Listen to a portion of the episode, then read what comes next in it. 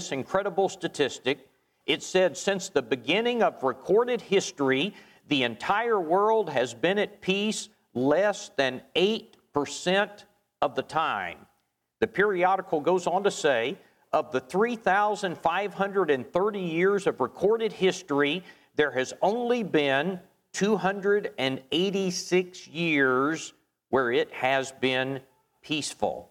And very interestingly, it said that there has been an excess of 8,000 peace treaties that have been made and broken since that time.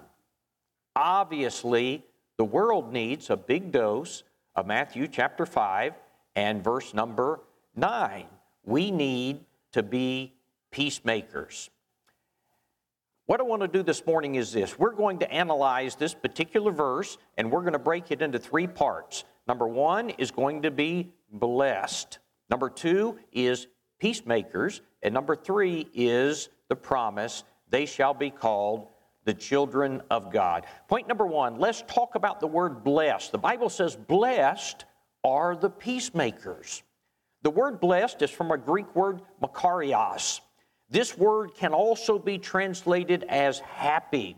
And some modern translations translate it that way. It goes through all the Beatitudes. Happy is this person, happy is this person, happy are the peacemakers.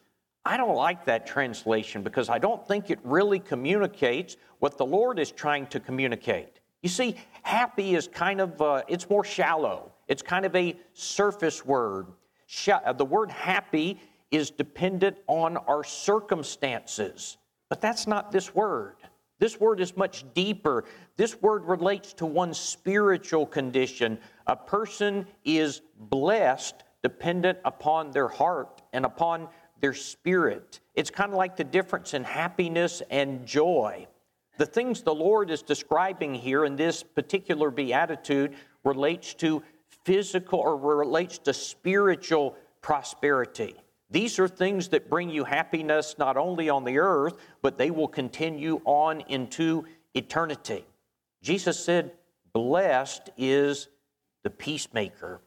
And that only makes sense because there would be a blessing in being a peacemaker because God himself is the God of peace 1 Thessalonians 5:23 Jesus is referred to as the prince of peace Isaiah 9 6 and of course, Philippians 4 7 says it is the peace of God that passes all understanding. Think about that. The peace that passes all understanding. A preacher had finished his sermon one Sunday and he was standing out in the foyer and he was shaking people's hands. And one of the members came out and said, uh, Preacher, that sermon you preached this morning was like the peace of God. And he said, what do you mean by that? My sermon was like the peace of God? And he said, Yeah, it passes all understanding. well, that's a bad joke, but what does it mean that the peace of God passes all understanding? Brethren, what it means is this God can provide a peace of mind that the world can't comprehend. The world can't offer that type of peace. When you can have the peace that comes from the gospel, when you can have the peace that you know when this world is over, you're going to go to heaven, that you know this world is not my home, I'm just a passing through, when you can truly be persuaded of these things, there is a peace that this world simply cannot offer. Duke University conducted a study dealing with peace of mind and the factors that contribute to emotional and mental stability this is very interesting. I want to give you eight things that they concluded bring peace of mind and emotional and mental stability because all of these things were already in the Bible. You know, oftentimes men think that they have discovered these great things, but they're already in the Bible. Number one, they said if you want to have peace of mind and emotional and mental stability, first, they said, you need an absence of suspicion and resentment. They determined that nursing a grudge was a major factor in unhappiness. Now, that's interesting. Of course, following biblical principles would help you with this. following biblical principles would eliminate the idea of nursing a grudge. Number two, they said if you want to have emotional and mental stability and peace of mind, don't live in the past. They said an unwholesome preoccupation with old mistakes and failures leads to depression. Of course, Philippians 3:13, Paul wrote, "One thing I do, forgetting those things that are behind and reaching forward to those things that are ahead." Of course, Paul had a lot of things that were behind him of which he could have agonized over and beaten himself over, but he said, I can't think about that. I've got to move forward. Number three, they said if you want peace of mind, emotional stability, don't waste time and energy fighting conditions that you cannot change. Cooperate with life instead of trying to run away from it. Does the Bible teach that? Of course it does. Matthew 5 and verse 47 Which of you, by taking thought, can add one cubit to his stature? What's the point of that? You can't change it, so why agonize over it? Matthew 5 and verse 25 says, Therefore I say unto you, take no thought for your life, what you shall eat, what you shall drink, nor yet uh, for your body. What you shall put on is not your life more than meat, and your body more than raiment. Number four, they said if you want to have peace of mind, force yourself to stay involved with the living world, resist the temptation to withdraw and become reclusive during periods of emotional stress. A lot of people do that. They're suffering difficulties. What do they do? They pull away from the world. Does not the Bible stress the need to be with brethren? To bear ye one another's burdens, Galatians 6 and verse 1. Number five, Duke concluded that we need to refuse to indulge in self pity when life hands you a raw deal. Accept the fact that nobody gets through life without some sorrow and some misfortune. What are they saying? You've got to accept that difficulties are going to come. It is inevitable.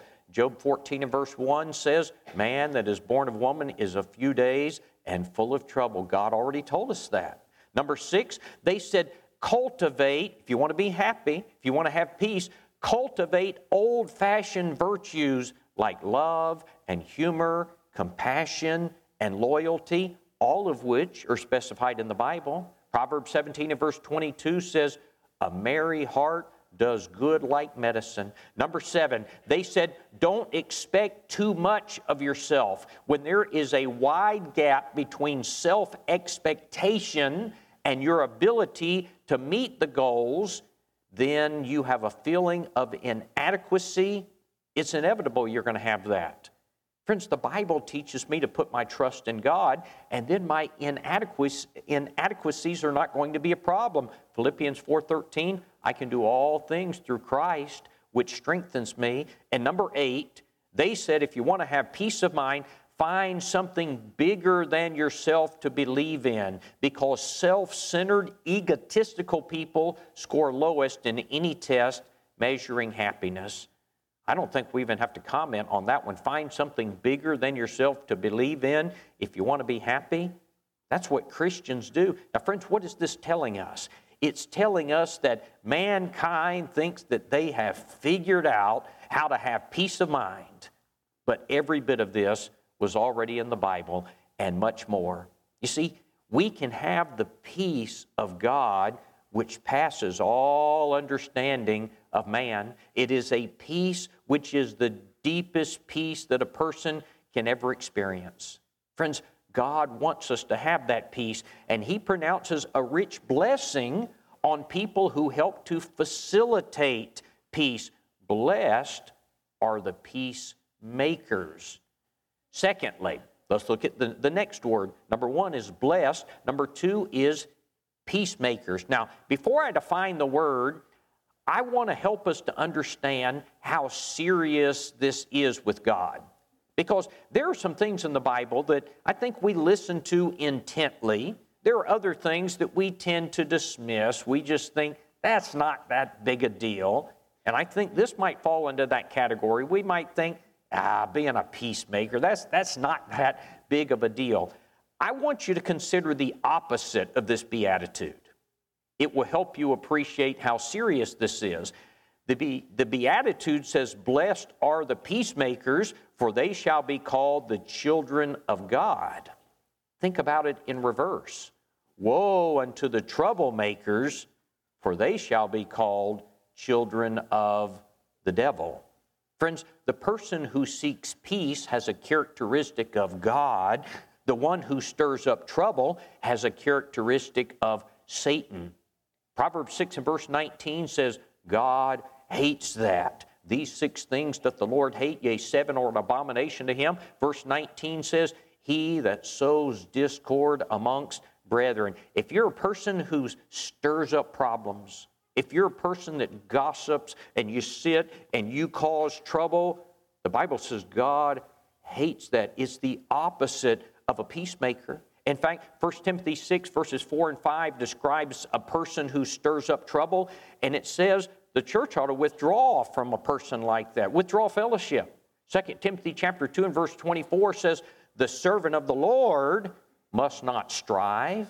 He must be gentle unto all men, apt to teach, and patient.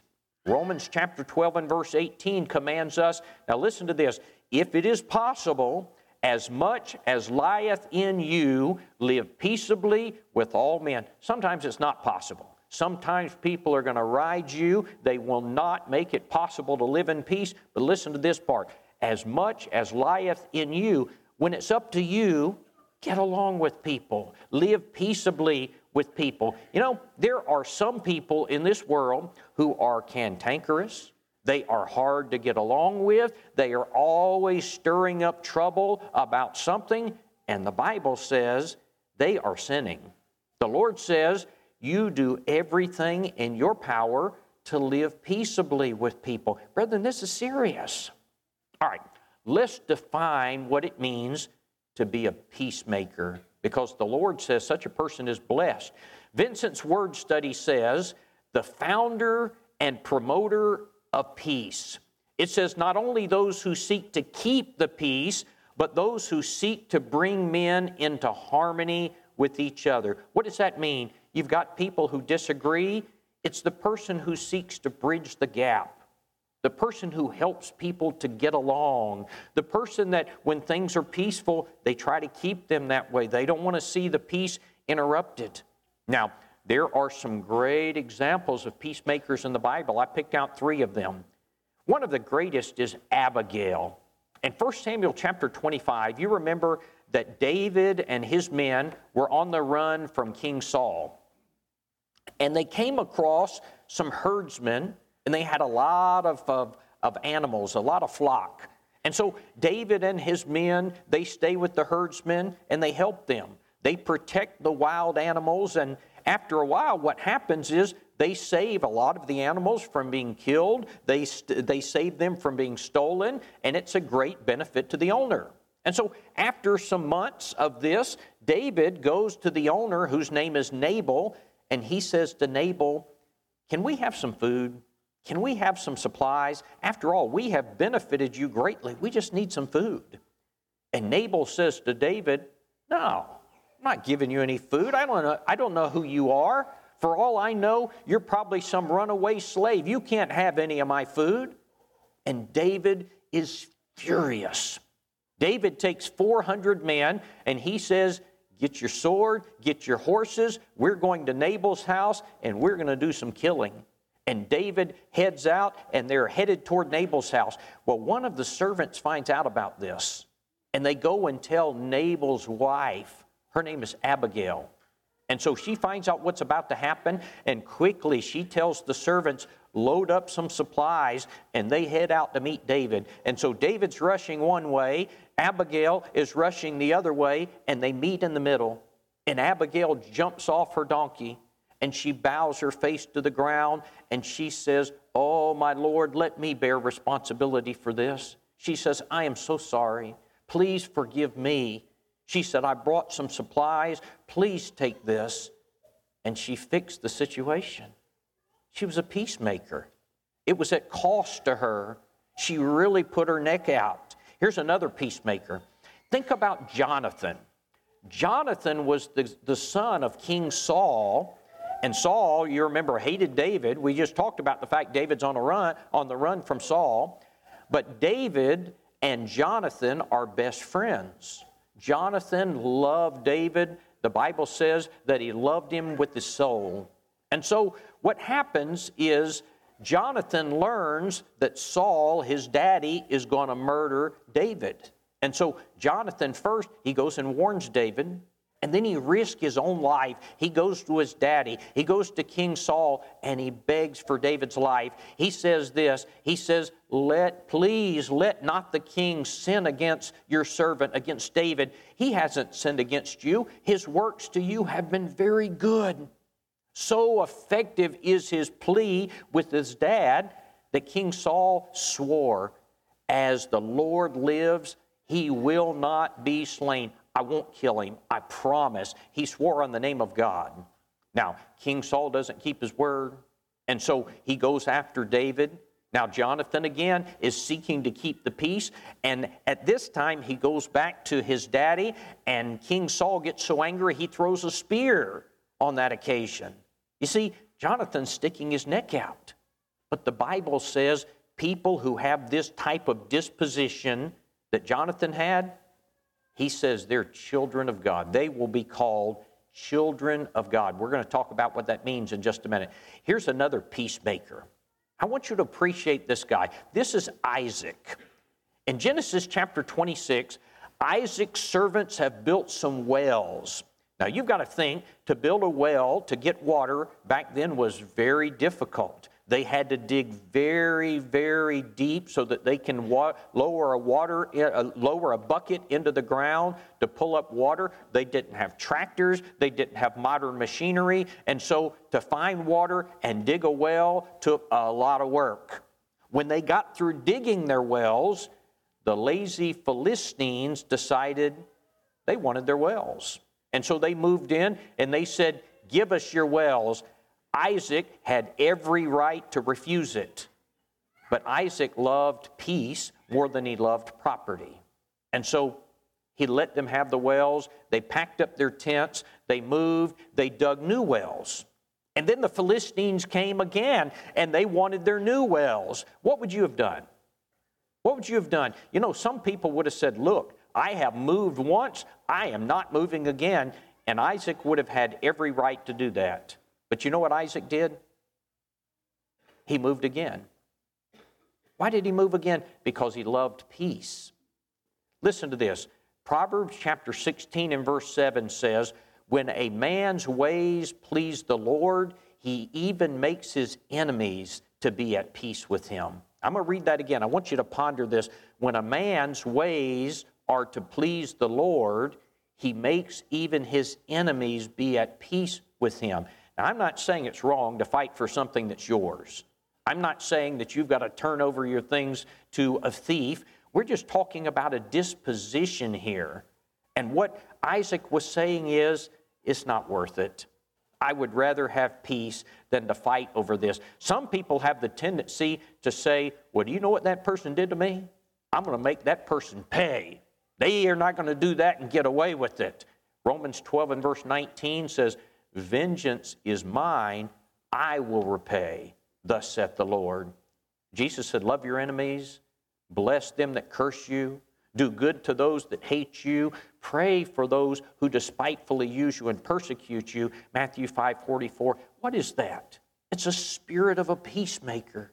Brethren, I want you to think about the way we think and the way the world tells us to think and the way we think I'm going to get even. And the way, if you watch TV, the attitude of people on TV is, that person's not going to do that to me. In fact, the hero comes in and he says, I'm going to fix it. I'm going to make them pay.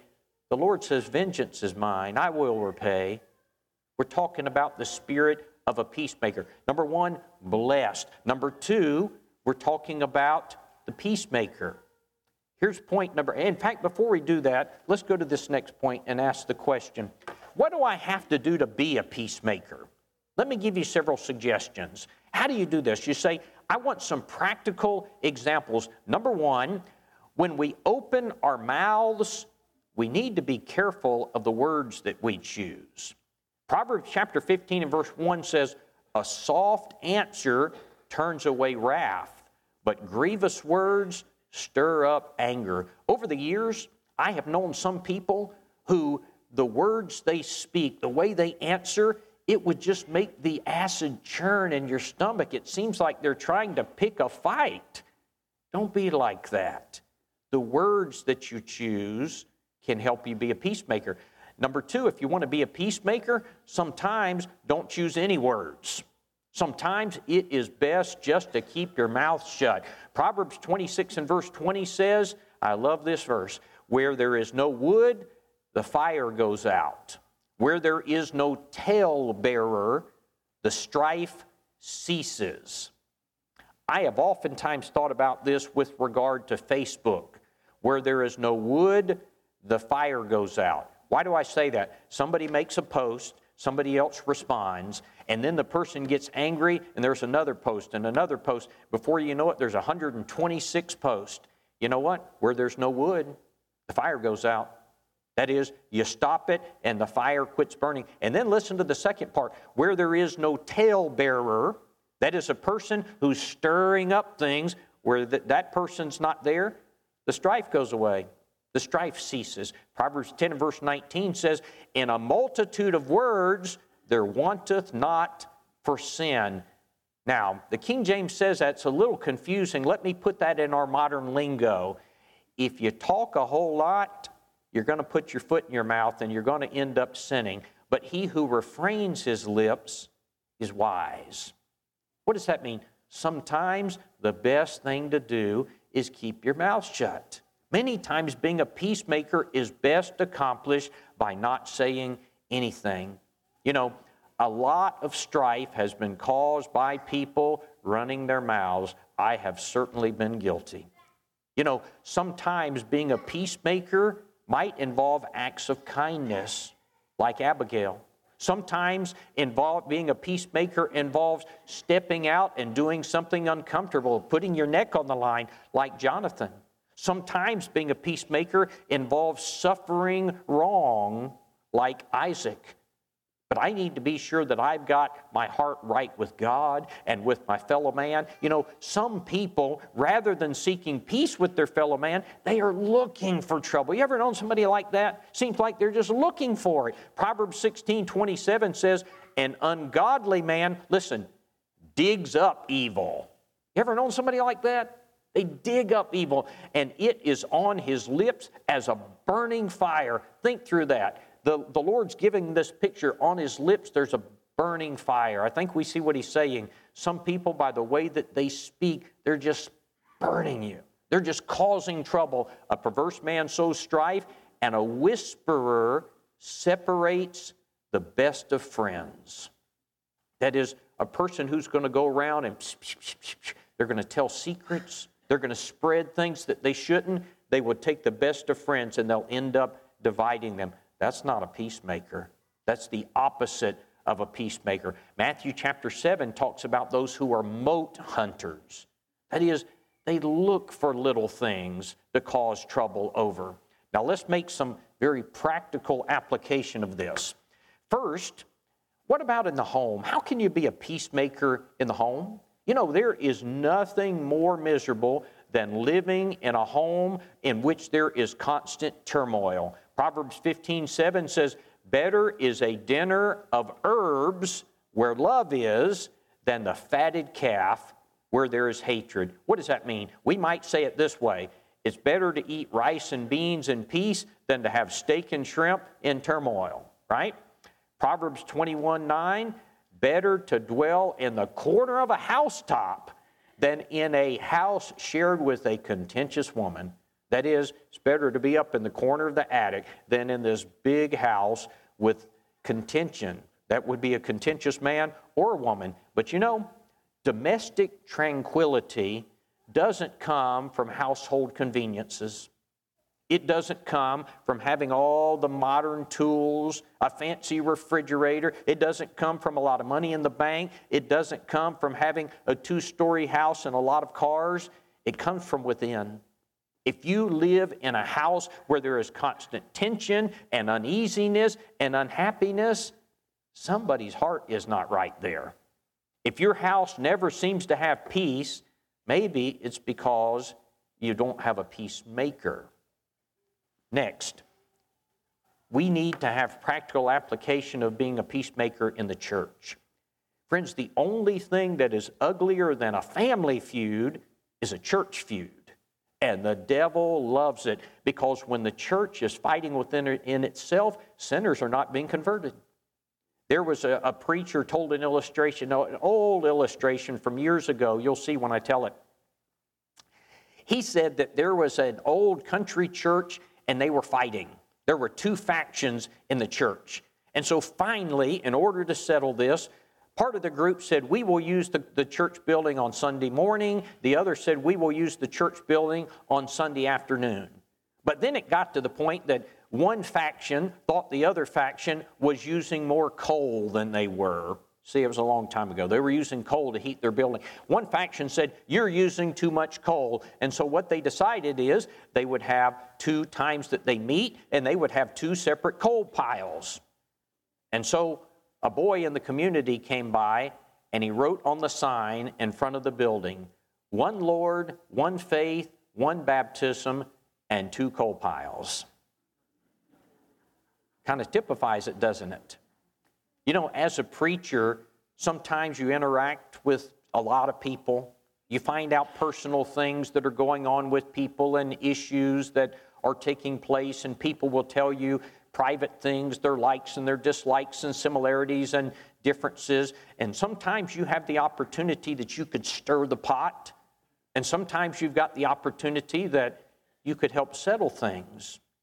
I want you to think about that. Uh, you know, somebody comes and they're aggravated about a brother in the church who's done so and so. What do you do? And this is not just preachers, this is other people. Somebody comes and they're aggravated with a brother. You could say, Boy, I know what you mean. Somebody needs to tell him a thing or two. What, what have you done? You stirred the pot. Or you could say, Yeah, but you know, he had the best of intentions. Or you could say, Well, he might not have known this. Or you could have said, if you understood the whole story, you would understand why. What have you done? You've been a peacemaker. See, it's two different, it's the exact situation, it's two different reactions. One stirs up strife, and the other, you've been a peacemaker. The Lord says, Blessed are the peacemakers. How about applying this in the everyday world? See the picture? You know where we're going with this? How about when you're driving? Can you be, be a peacemaker? You know what road rage is? We know what road rage is. If you've been to Nashville recently, you know what road rage. If you've ever been to Atlanta, you know what road rage is. I saw a video recently and it picked up, I don't know what was before it, but there is a man on a motorcycle, he's on the interstate, and he comes up beside a car and he kicks the car. And the car then turns purposely and hit the motorcycle and ran him into the uh, side columns. And then the car jerks back into his lane, and when he does, he goes too far and he hits two other cars, and it makes a huge pileup, and it is a crash. I imagine you can see it on YouTube because it is a big event. What happened before the motorcycle kicked the car? I don't know. Something happened. This just didn't trigger this way. But you see, one thing happened and another thing happened and it escalated and it was road rage. Did you know that you can be a peacemaker when you're driving? I was visiting another state and I had just gotten out of my car and I saw an elder in the church that I knew. He'd been cut off by somebody or something. I don't know what happened but he started blowing his horn and showing his temper and waving his hand. And then he came around the corner and I was standing there. And it was awkward. You know, there is an interesting passage of scripture in Luke 6:45. It says, "A good man out of the good treasure of his heart bringeth forth that which is good. An evil man out of the evil treasure of his heart bringeth forth that which is evil." I need to work on revealing the good treasure of my heart. I want people to see in my heart good behavior. We need to work on developing the heart of a peacemaker. Now, before I go to the last point, let me show you some misapplication of this passage.